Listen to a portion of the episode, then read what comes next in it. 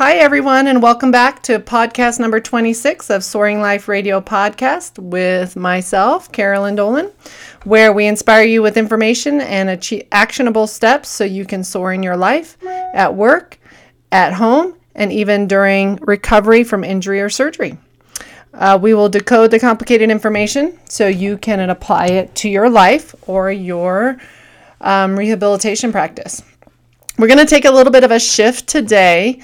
Um, this is something I've been wanting to cover on a blog post or um, podcast for a while.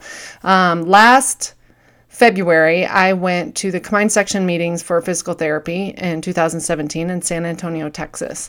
And I, even though my primary specialty is orthopedics, um, an orthopedic injury, I do have a special place in my heart for the neurological system, especially since as I've become more of an integrative practitioner, the important roles that each one of our systems has, even on our mechanical pain states, um, has been something I've been um, pushing towards and trying to learn more.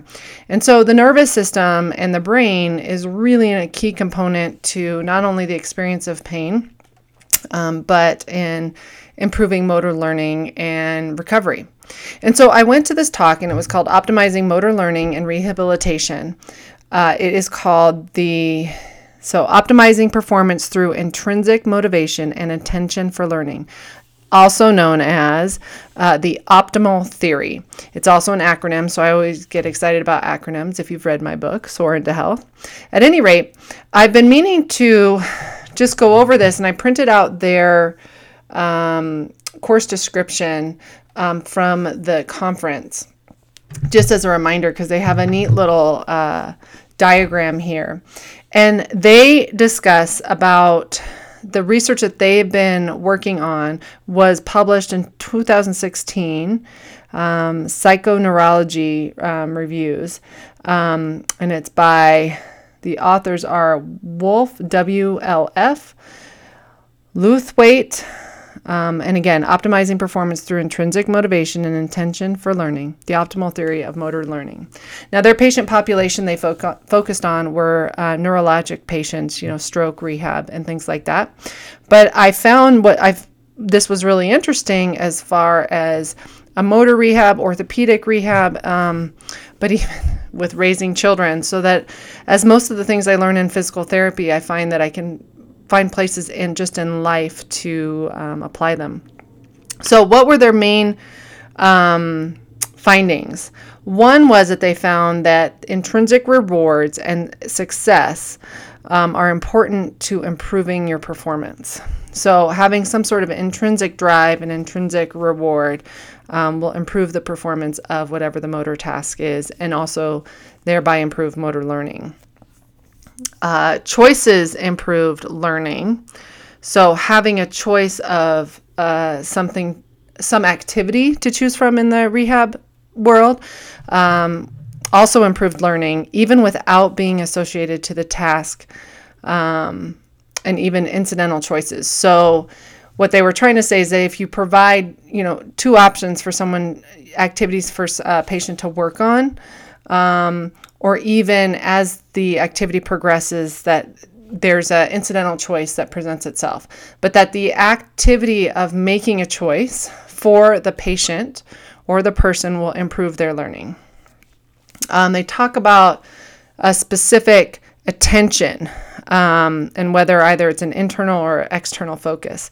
And I think I had originally learned about this related to um, trying to improve someone's running. That if you tell them to, you know, um, you know, bend your knee, soften your knee, something that is more of an internal focus, that it's uh, focusing on internal focus, which is focusing on the body movement, that it's less effective as a external focus. We are concentrating concentrating on the effect of the specific movement you're trying to go for, which improves the automaticity, meaning it becomes more reflexive.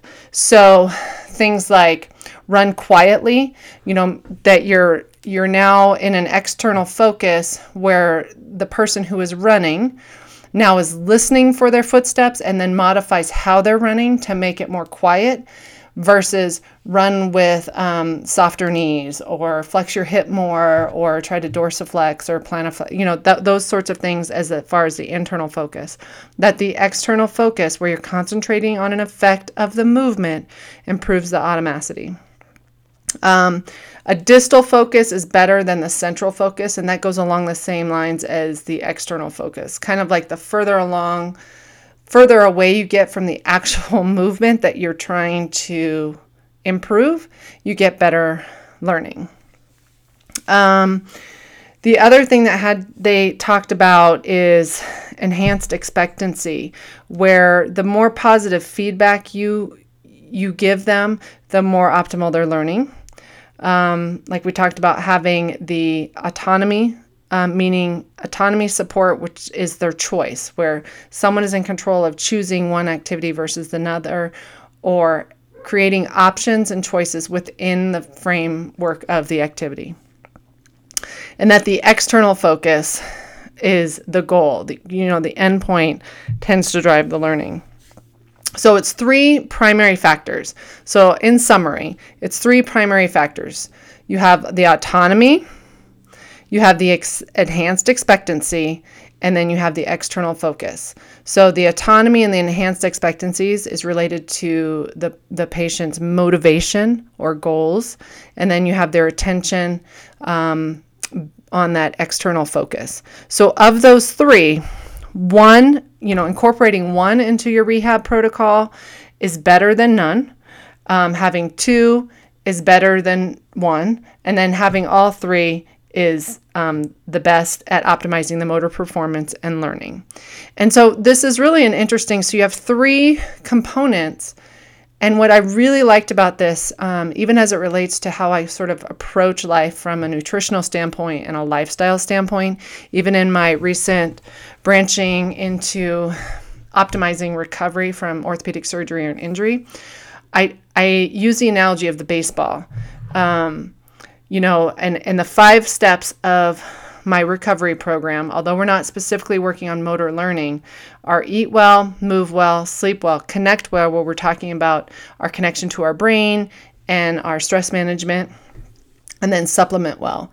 That in those immediate times of recovery that there's a place for professional supplementation. And so you have these five steps and five components and that your recovery um, is like the game of baseball. You know, if you really want to optimize your recovery, you know, you do one step, it's like a base hit. It helps and it improves your natural pain reduction. So, say you're going to focus on just optimizing your sleeping, it will help. It all counts.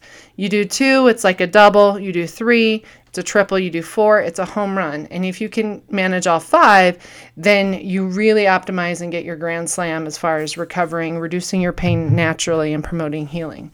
And so, what I liked about this optimal program is that it's the same kind of idea that if you're working with a patient, as long as you can uh, include any one of these steps, you improve their motor performance and their motor learning.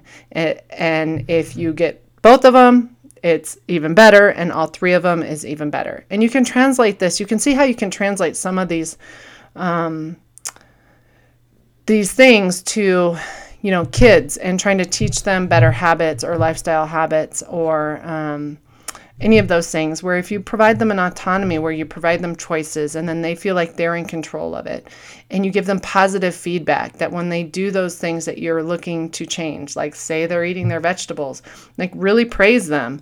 You know that you give them a choice of a vegetable they choose a vegetable and then you praise them. And that'll help them learn that type of habit. And then you're looking at focusing on a goal where you're talking about not about the immediacy of what it means to eat your real protein and, and vegetables as much as you're looking at don't you want to play and have lots of energy for your soccer game later on this week? This will help you with that so that they're thinking in a long-term goal not in the immediacy of it but something on an external focus that they can attend to that.